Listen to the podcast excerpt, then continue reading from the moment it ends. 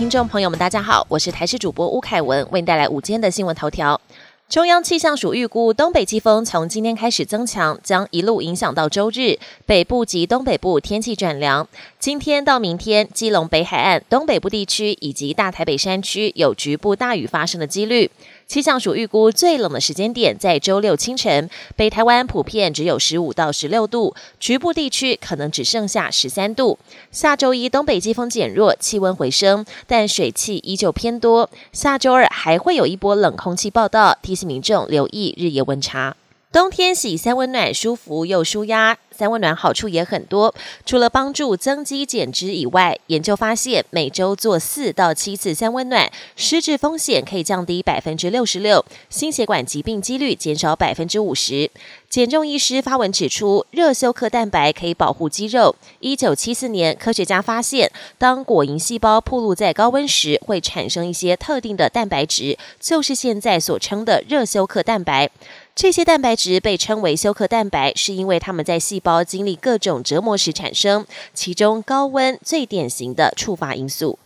演员吴康仁才刚凭着在电影《复都青年》中优异的演技脱颖而出，夺下第六十届金马奖最佳男主角奖。不到几天，再传好消息，荣获冲绳环太平洋国际电影节最佳主演奖，再夺一座国际影帝奖。获奖的吴康仁也相当感动，表示包含金马奖这一系列获奖过程，真的非常荣幸。国际焦点：全球外交界知名人物、美国前国务卿季辛吉二十九号传出逝世，享松寿一百岁。他所创办的季辛吉顾问公司发声明表示，季辛吉二十九号在康乃狄克州家中去世，目前没有公布具体细节跟死因。而他在美国尼克森和福特总统执政期间担任国务卿，身为国际关系学者及政治家，季辛吉对美国外交政策有举足轻重的影响力。一九七三年，与越南政治家李德寿共同获得诺贝尔和平奖。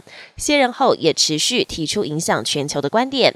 今年五月满百岁后，仍然相当活跃，参加白宫会议并出版著作。七月时，更突然访问北京，会晤中国国家主席习近平。加萨休战迈入第六天，哈马斯二十九号释放十六名人质，包括十名以色列人、四名泰国籍移工以及两名俄罗斯移民。其中一名人质有以色列、美国双重国籍。以色列也释放三十名巴勒斯坦囚犯。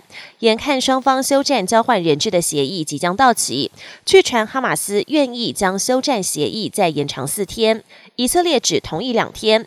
不过，身为调停者的卡达对于延长休战协议深具信心。法国知名地标巴黎圣母院四年前遇上火灾，标志性的尖塔当时遭到焚毁并坠落，让许多人相当感伤。圣母院修复工作目前已经进入最后阶段。负责监督圣母院修复工作的相关单位表示，圣母院的尖塔将在今年耶诞节前耸立天际。高达九十六公尺的尖塔修复难度相当的高，工程单位采用原来的建筑材料跟建筑方法，恢复原有的样貌。尖塔的总重量大约七百五十公吨。本节新闻由台视新闻制作，感谢您的收听。更多内容请锁定台视各节新闻与台视新闻 YouTube 频道。